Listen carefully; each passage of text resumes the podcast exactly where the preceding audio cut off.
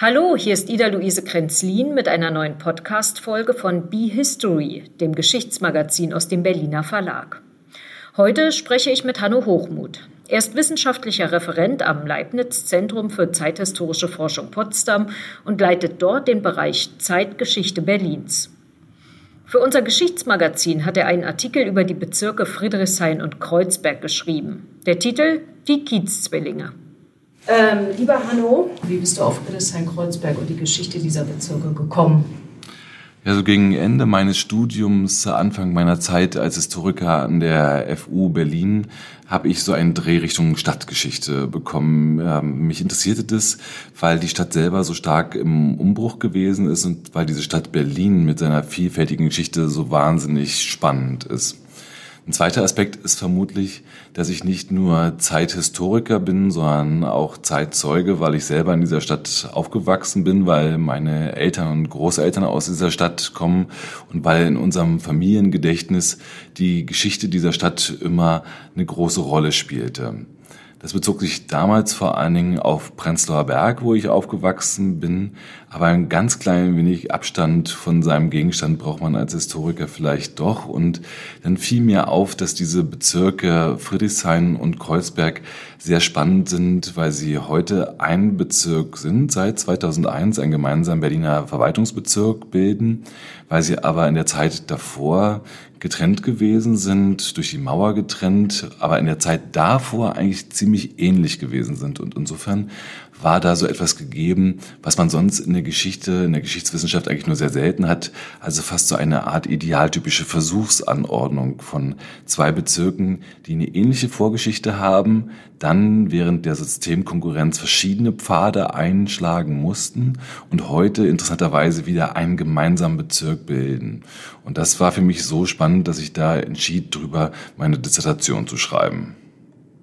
Ähm, erzähl doch mal was. Anlass für unser Heft ist ja 100 Jahre Berlin. Wir beschäftigen uns mit dem Jahr 1920, ähm, Groß-Berlin-Gesetz. Ähm, wie war denn die Geschichte, wo du ja sagst, die ist parallel verlaufen oder die war ähnlich, praktisch vor der Teilung, bevor es zum Bruch dieser Bezirke kam und bevor die sich anders entwickelt haben? Es waren zum Beispiel Arbeiterbezirke, schreibst du. Das Interessante ist ja, dass Friedrichshain und Kreuzberg ein Teil von Groß-Berlin gewesen sind, der schon vorher zu Berlin gehörte. Wenn wir jetzt über Groß-Berlin so sprechen, dann denken wir natürlich daran, dass das da über Nacht 13 Mal größer geworden ist, dass diese ganzen stollen Städte dazugekommen sind, Charlottenburg, Wilmersdorf, Köpenick, Spandau und so weiter. Das gilt ja interessanterweise für Friedrichshain und Kreuzberg nicht, weil die schon ein Teil von Alt-Berlin waren. Allerdings ein Teil von Alt-Berlin, der vorher gar nicht Friedrichshain und Kreuzberg hieß. Das heißt, diese beiden gehören irgendwie dazu, sind trotzdem auch 1920 neu entstanden. Das Interessante ist auch, dass die beiden in ihrer Sozialstruktur sehr ähnlich gewesen sind. Sie gehörten beide zum alten proletarisch-kleinbürgerlichen Berliner Osten. Und dieser Berliner Osten darf nicht verwechselt werden mit Ostberlin im politischen Sinne nach 1945, weil den Berliner Osten, den gab es schon lange vorher. Das war eben das Armenhaus der Stadt. Das war eine Gegend, die vom Sozialprofil ganz, ganz anders war als der Berliner Westen. Das wusste auch jeder Mensch, der in Berlin lebte. Das wusste auch jeder Mensch, der in Berlin ankam. Im Berliner Osten kamen die einfachen Leute an, die haben nichts. Gerne an den großen Bahnhöfen, die direkt aus Schlesien halt Leute herkamen, am Schlesischen Bahnhof, am Görlitzer Bahnhof. Und die, die nichts hatten, die ließen sich erstmal dort nieder. Das heißt, das war immer schon die Gegend mit den ärmsten Leuten, das war die Gegend mit der stärksten Kriminalität, das war die Gegend mit der größten Prostitution, das war die Gegend, wo die ähm, Ringvereine äh, das Sagen hatten. Das war die Gegend, die am stärksten von Migrationen insgesamt geprägt gewesen sind. Und das macht diese beiden Bezirke, die dann erst eben 1920 Bezirke geworden sind, das macht die so interessant äh, aus so einer sozialhistorischen Perspektive. Wie verlief dann die Entwicklung in Kreuzberg und in Friedrichshain?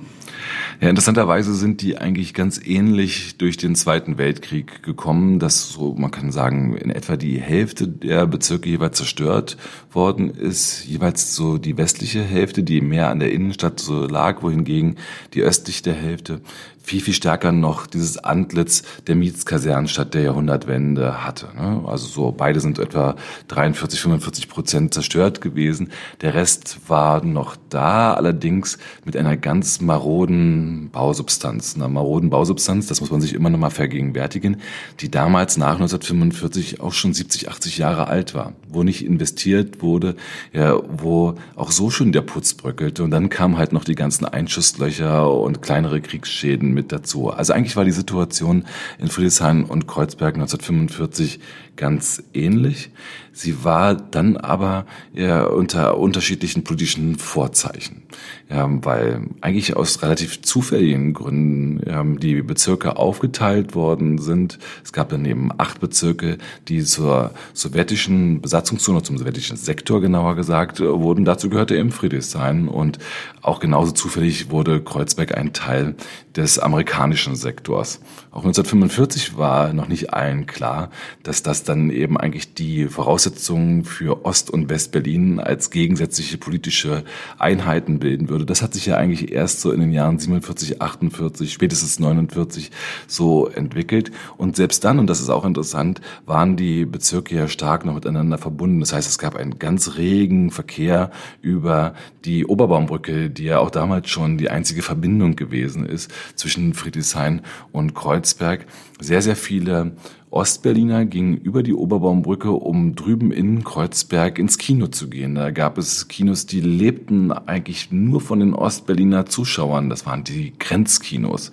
Die zeigten große amerikanische Hollywood-Filme, die glorreichen Sieben, Ben Hur und so weiter. Wenn Ostberliner das sehen wollten, dann gingen sie in die Westberliner Grenzkinos. Aber es gab auch umgekehrt einen Verkehr von vielen Westberlinern, von vielen Kreuzbergern, die nach Ostberlin gegangen sind, um dort zum Beispiel sehr, sehr günstig Lebensmittel kaufen zu können, was sie mit ihrer D-Mark auch viel, viel besser machen konnten.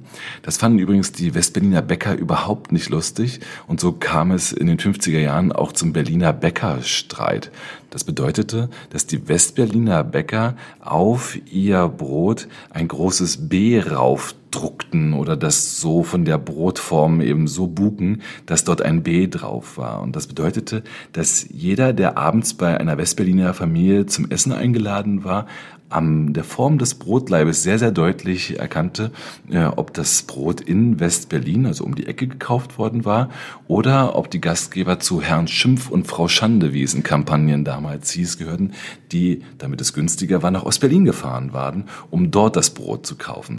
Also es gab diese Auseinandersetzung, es gab aber eine starke Verflechtung noch von Ost- und West-Berlin in den 50er Jahren, die dann am 13. August 1961 ganz abrupt endete. Das war der Mauerbau. Von da an lief alles getrennt. Wie war dann die Entwicklung? Blieben das Arbeiterbezirke? Kreuzberg hat ja die besondere Entwicklung genommen, dass sich da in den 70er äh, Jahren die alternative Szene, Künstler, später auch Punks, Hausbesetzer angesiedelt haben. Warum war das so in Kreuzberg?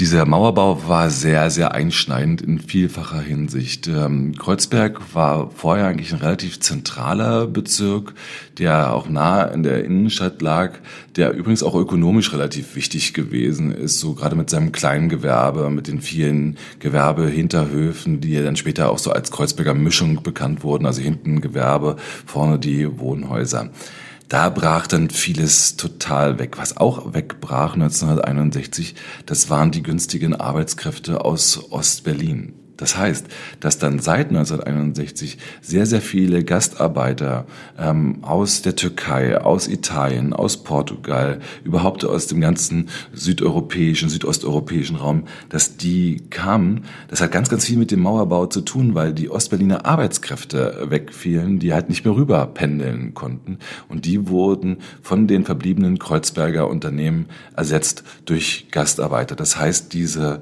Prägung von Kreuzberg, dass dann dort auch spätestens durch den Familiennachzug eine ganz, ganz große türkische Community sich dort ansiedelte. Das hat sehr, sehr viel mit dem Mauerbau und mit der deutsch-deutschen Zeitgeschichte, mit der Teilung zu tun.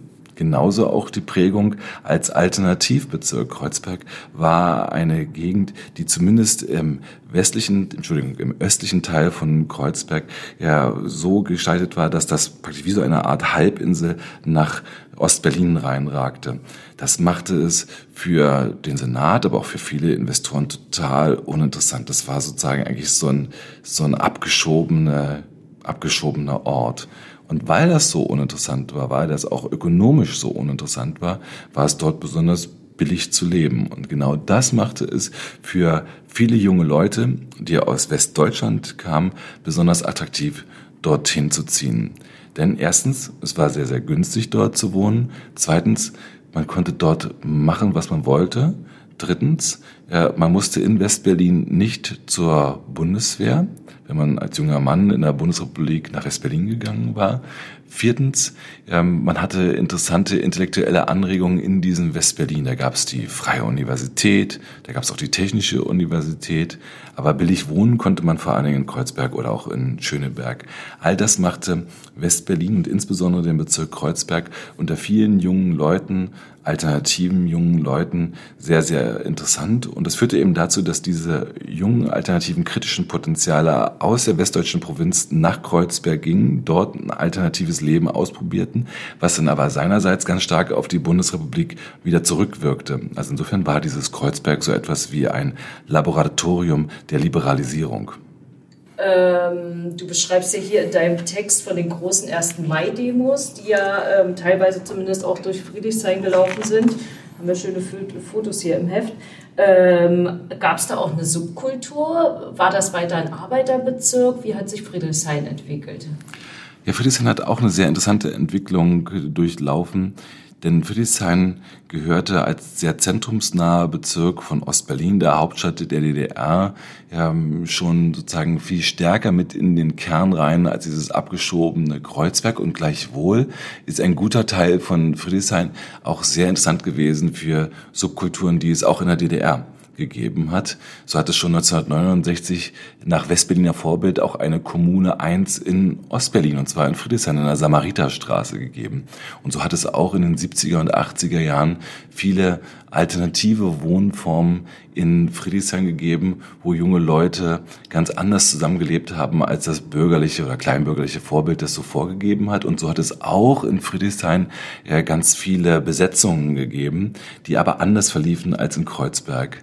In Kreuzberg oder überhaupt in Westberlin waren Hausbesetzungen ja immer laut und öffentlich und dynamisch und draußen an den Fassaden hingen Transparente, die sagten, das ist unser Haus, ihr kriegt uns hier nicht raus. Und die Tonscheine Scherben, die äh, Rio Reiser, die gaben dem auch so einen Soundtrack. Das waren Hausbesetzungen in Westberlin.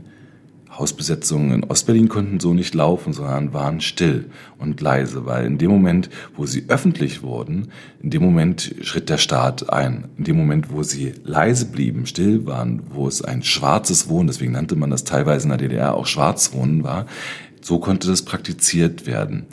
Das gab es in Friedrichshain und auch woanders in der DDR haufenweise. Das ist zum Teil auch aufgeflogen. Aber es gab in der DDR-Verfassung einen Passus, dass nur jemand einer Wohnung verwiesen werden kann, exmittiert werden kann, wenn eine neue Wohnung bereitgestellt wird. Weil das aber ganz oft nicht möglich war, denn es gab eine Wohnraumknappheit. Bis in die 80er Jahre hinein in Ostberlin blieben, selbst wenn es klar war, dass eine Wohnung dort bezogen worden war, ohne einen richtigen Mietvertrag, in dem jemand einen Dietrich genommen hat und die Wohnung aufgeschlossen hat, sich dann da eingerichtet hat, gab es danach trotzdem kein Problem, sondern wurden dann vielleicht im Nachhinein die Wohnungen legalisiert. Die Menschen haben eine solche Praxis auch angewandt, indem sie dann zum Beispiel nach drei, vier Monaten, nachdem sie in der Wohnung gewesen sind, dann plötzlich anfingen, äh, bei der KWV, also bei der kommunalen Wohnungsverwaltung, dort Geld, Miete, Vergleichsmiete, das kostet ja alles nicht viel, einzuzahlen und dann im Zweifelsfalle, wenn sie dann aufflogen, auch zu sagen, ja, aber ich zahle hier doch sogar schon Miete und das auch schon seit mehreren Monaten oder Jahren. Das heißt, es gab so eine subversive Praxis des Schwarzwohnens in Friedrichshain, was aber eben auch eine Besetzungspraxis gewesen sind. In Westberlin laute Hausbesetzungen, in Ostberlin eher stille Wohnungsbesetzungen. Und weißt du, wie nach dem Mauerfall die Westberliner Hausbesetzer mit den Ostberliner Hausbesetzern, sage ich mal, auch wenn sie alleine eine Wohnung besetzt haben, klargekommen sind, weil du schreibst ja hier auch sehr eindrücklich von dieser größten Straßenschlacht nach Ende des Zweiten Weltkriegs in der Mainzer Straße, die wir alle noch die Fotos und die Aufnahmen in Erinnerung haben, wo ja wohl Westberliner Hausbesetzer diese Häuser besetzt haben. Was, wie, wie kamen die mit den Ossis praktisch klar? Ja, das ist eine sehr interessante Geschichte. Das ist ein ganz einzigartiger Experimentalraum gewesen, diese Mainzer Straße im Sommer 1990. Das Ganze ging ja los, so Ende April, Anfang Mai, als äh, sich so rumsprach und auch in alternativen Zeitschriften äh, drin stand, ah, da gibt's einen ganzen Straßenzug in der Mainzer Straße, der schon komplett entmietet, der sollte eigentlich zu DDR-Zeiten abgerissen werden. Dann gab es aber einen Abrissstopp noch unter der Modrow-Regierung und so blieben die da einfach leer stehen und gammelten vor sich hin. Und das sprach sich rum. Und spätestens nach dem 1. Mai 1990 zogen ganz viele, vor allen Dingen Westbesetzer, dort in diese Straße und verwandelten die in ihren Raum. Interessanterweise wurde auch jedes Haus von verschiedenen Initiativen besetzt, sodass es ein Tuntenhaus gab, gab ein Schwulen- und Lesbenhaus, es gab ein Anarcho-Spinnerhaus und so weiter und so fort. Und in der Tat gab es relativ bald auch Konflikte. Konflikte nicht nur zwischen den Ost- und Westbesetzern, die unterschiedliche Vorstellungen hatten. Die Westbesetzer wollten das eher so als autonomes politisches Projekt verstehen, wohingegen die Ostbesetzer eher an Verträgen, an Legalisierung interessiert gewesen sind. Nee, es gab auch noch andere Konflikte. Konflikte zum Beispiel mit Neonazis. Man darf das gar nicht vergessen, was das für ein eigenartiger, ja fast so rechtsfreier Raum gewesen ist dort im Sommer 1990, wo dann zum Beispiel in Lichtenberg in der Weidlingenstraße diese besetzten Neonazi-Häuser gewesen sind, die dann regelmäßig auch die linken Hausprojekte in Friedrichshain attackiert haben und die Volkspolizei, die irgendwie gar nicht mehr klar kam mit dieser Situation und die auch überhaupt keine Autorität mehr hatte, die guckte im Wesentlichen zu gab allerdings auch Konflikte mit den, ich sage jetzt mal in Anführungsstrichen, normalen Bewohnern auf der anderen Straßenseite, weil das waren halt so ganz normale Friedrichshainer, die auf der anderen Straßenseite in der Mainzer Straße wohnten und die wussten noch so aus DDR-Zeiten, wie lange man eigentlich warten musste, äh, um, wenn man zum Beispiel eine Familie gegründet hatte, eine größere Wohnung zu bekommen. Und dann erlebten die, wie plötzlich ganz viele junge Leute kamen aus Westberlin oder auch aus Westdeutschland und die warteten nicht irgendwie, bis ihnen eine Wohnung zugewiesen wurde, wurde, sondern die nahmen sich die einfach und die gestalteten das so nach ihren eigenen Vorstellungen um. Das heißt, auch da waren äh, Konflikte vorprogrammiert und diese Konflikte gab es auch.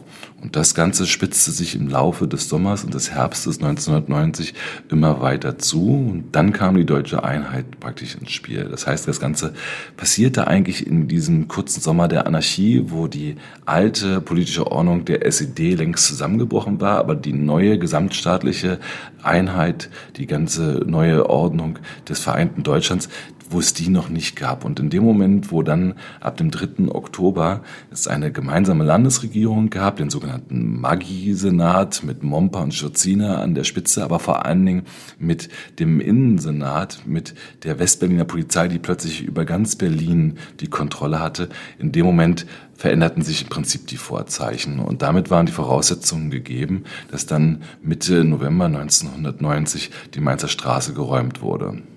Wir, wir haben hier Fotos, ähm, also um nochmal zum, zum Mauerfall zurückzukommen. Wie ist der denn deiner Meinung nach verlaufen? Also man sieht äh, großes Glück und, und alle rennen hier über, diesen, über, die, über die Oberbaumbrücke. Ähm, ich selber habe aber auch immer diese Erzählungen von alten Kreuzberger Freunden, die dazu zu Mauerzeiten gelebt haben, die sich, die, die waren konsterniert, dass die Mauer aufging. Die waren überhaupt nicht erfreut. Teilweise waren es Franzosen, die gesagt haben, dann können wir auch wieder zurück nach Paris gehen. Das wollen wir so nicht. Ähm, würdest du sagen, da ist was zusammengewachsen oder ähm, gab es da schon irgendwie so viele Unterschiede, dass das einfach ein holpriger Weg war? Und wie sieht es heute aus? Ist das ein Bezirk? Ja, ich glaube, man kann sehr, sehr schön am Beispiel der Oberbaumbrücke und auch an der Geschichte der Oberbaumbrücke dieses ganze Ein- und Trennende eigentlich erzählen. Ähm, das Interessante war ja, dass die Oberbaumbrücke seit 1963, seit den ersten Passierscheinabkommen, dann tatsächlich auch eine Grenzübergangsstelle gewesen ist, und zwar nur für Westberliner. Das heißt, dieses eigentlich sehr, sehr stark trennende Gebäude war auch etwas Verbindendes. Und auch in der Nacht vom 9. November 1989 ist auch dieser Grenzübergang an der Oberbaumbrücke aufgemacht worden, erstürmt worden, durchbrochen worden durch Ostberliner. Das Interessante ist aber, dass das tatsächlich auf Westberliner Seite in Kreuzberg gar nicht alle so toll fanden. Und es verbanden sich insbesondere auch mit der Oberbaumbrücke große Befürchtungen. Ähm, zum Beispiel gab es dann in den 90er Jahren sehr starke Pläne, dass ein Innenstadtring gebaut wird, dass also der Verkehr auch sehr stark über die Oberbaumbrücke gelegt wird. Und das führte dazu, dass in Kreuzberg ja, da Bürgerinitiativen gegründet worden sind dagegen, dass die Oberbaumbrücke von Autos befahren äh, werden kann. Die ist sogar zwischenzeitlich besetzt worden, wo Kreuzberger Aktivisten sagten, nee, diese Brücke hier, die darf nicht aufgemacht werden. Das hatte schon viel mit der Verkehrswende zu tun, aber es war auch ein Zeichen dafür, dass diese beiden Bezirke, Friedrichshain und Kreuzberg, die sich da gegenüber lagen, auch ein Stück weit mental auseinandergewachsen waren. Der Kompromiss sah dann interessanterweise vor, dass zwar eine Straßenverbindung geschaffen wurde, dass aber auf dieser Straßenverbindung Straßenbahnschienen gelegt wurden, die symbolisieren sollten, ja, ja, da sollen jetzt also auch ökologischere Verkehrsmittel rüberfahren. Bis heute fährt keine einzige Straßenbahn über die Oberbaumbrücke, aber immerhin die U-Bahn. Und 2001, als die beiden Bezirke zusammengelegt worden sind, ist die Oberbaumbrücke als das Wahrzeichen im Prinzip von Friedrichshain und Kreuzberg und auch als die einzige ernsthafte Verbindung von beiden, ist dann auch nicht ohne Grund das Wappensymbol von Friedrichshain-Kreuzberg geworden und gleichwohl immer noch irgendwie umstritten, denn es gab dann so Anfang der 2000er Jahre ja relativ regelmäßig die Wasser- und Gemüseschlacht auf der Oberbaumbrücke, wo so ein linksalternatives Publikum aus dem Westen auf ein linksalternatives Publikum aus dem Osten trieb und wo die sich so eine Art scherzhafte Schlacht auf der Brücke geliefert haben. Das würde ich aber gar nicht überinterpretieren als fortbleibenden Antagonismus oder als eine fortbestehende Mauer in den Köpfen, sondern in dieser Gemüseschlacht war auch was Vereinendes, was eigentlich deutlich machte, okay, dieser Alternativbezirk Kreuzberg im Westen und der Alternativbezirk Friedrichshain im Osten, die waren sich gar nicht mehr so unähnlich, sondern sie hatten eigentlich schon ähnliche Ausdrucksformen. Aber auch diese Wasser- und Gemüseschlacht, die gibt es gar nicht mehr, weil sich mittlerweile die Bezirke wieder stark verändert haben. Ich würde sogar so weit gehen und sagen, dieses Kreuzberg, das ist gar nicht mehr so sehr ein Alternativbezirk und auch Friedrichshain ist das kaum mehr. Die beiden sind schon lange keine Arbeiterbezirke mehr, das ist schon länger vorbei, sondern beide sind jetzt eigentlich auf dem besten Weg dahin, ein bürgerlicher Bezirk zu werden. Zumindest, wenn man sich die Einkommensstrukturen oder noch mehr vor allen Dingen, wenn man sich anschaut. Wiederhole das nochmal. Die beiden sind auf dem besten Weg dazu, jetzt ein bürgerlicher Bezirk zu werden. Zumindest, wenn man sich anschaut, wie die Mieten heute sich entwickeln und vor allen Dingen, wenn man sich anschaut, was abgerufen wird bei Neuvermietungen. Wenn man sich das nämlich anschaut für das letzte Jahr, dann ist nur noch der Bezirk Mitte teurer als der Bezirk Friedrichshain-Kreuzberg. Das heißt, das, was lange Zeit, eigentlich was seit über 100 Jahren das Armenhaus Berlins gewesen ist, was eigentlich immer der billigste, der einfachste Ort zu wohnen geworden ist, ist im Zuge der sozialräumlichen Veränderung, das nennt man Gentrifizierung, ist plötzlich zum bürgerlichen, zum, zum teuren Pflaster geworden. Das ist eine ganz interessante und signifikante Entwicklung, die mittlerweile diese beiden Bezirke oder diese beiden Stadtteile, die ein Bezirk sind, mehr verändert hat als vielleicht die Zeit in der Mauer zuvor. Es gibt überhaupt keine unsanierten Häuser mehr, die kann man an ein, zwei Händen abzählen und das ist der ganz große Unterschied. Das ist übrigens auch der große Unterschied, was Hausbesetzungen betrifft. Das gibt's ja schon noch ab und an und es gibt immer noch ein paar immer noch besetzte Häuser, deren Tradition bis in das Jahr 1990 zurückragt. Ähm, und es gibt auch heute ja, Wohnraumknappheit. Es ist schwierig, eine Wohnung zu bekommen, genauso wie das in den 70er, 80er und in den 90er Jahren gewesen ist. Aber es gibt einen zentralen Unterschied, und zwar, es gibt keinen Leerstand mehr.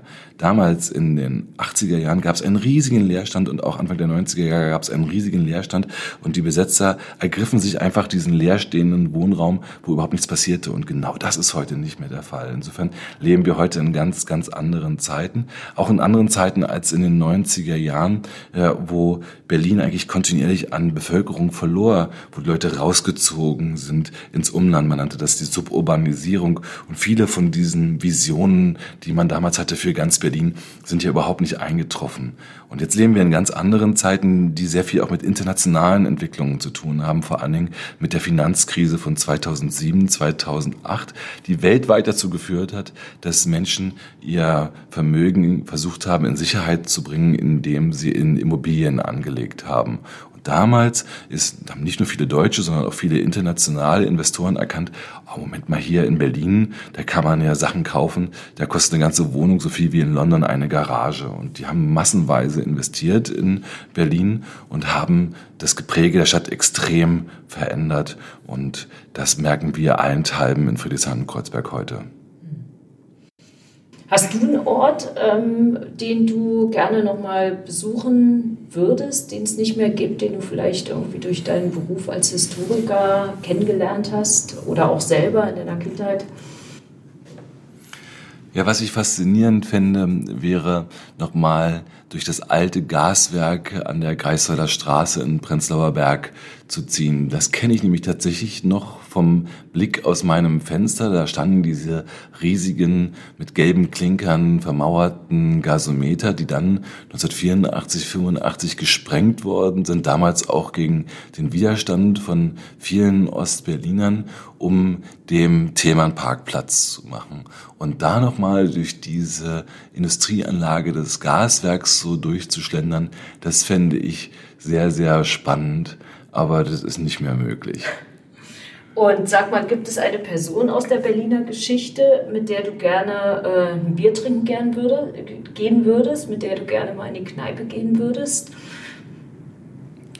Na, eine faszinierende Person der Berliner Geschichte, ja, mit der ich mich ziemlich gerne mal unterhalten würde, das wäre tatsächlich Ernst Reuter, also der Westberliner, der legendäre Westberliner Bürgermeister, weil der ja so eine interessante Geschichte hat, als dass der schon der Vater der BVG 1928, 29 gewesen ist und als Verkehrsstadtrat die Stadt in der Zwischenkriegszeit schon extrem geprägt hat, um dann nach dem Krieg wieder hierher zu kommen aus dem Exil und dann als Westberliner Bürgermeister in der kurzen Zeit, äh, die er hatte, dort die Stadt zu prägen, Westberlin zu prägen, durch die Blockade zu führen. Ich glaube, eine sehr, sehr faszinierende, interessante Gestalt. Ich glaube, mit dem hätte ich mich gerne mal unterhalten. Okay. Vielen Dank, Hanno. Schön, dass du da warst. Das war eine weitere Podcast-Folge, die unser neues Geschichtsmagazin B-History begleitet. Ich bin Ida-Luise Krenzlin, Redakteurin beim Berliner Verlag. In der nächsten Folge spreche ich mit Uwe Westphal. Er hat sich mit der Modemetropole Berlin beschäftigt, vor allem mit ihrem Niedergang.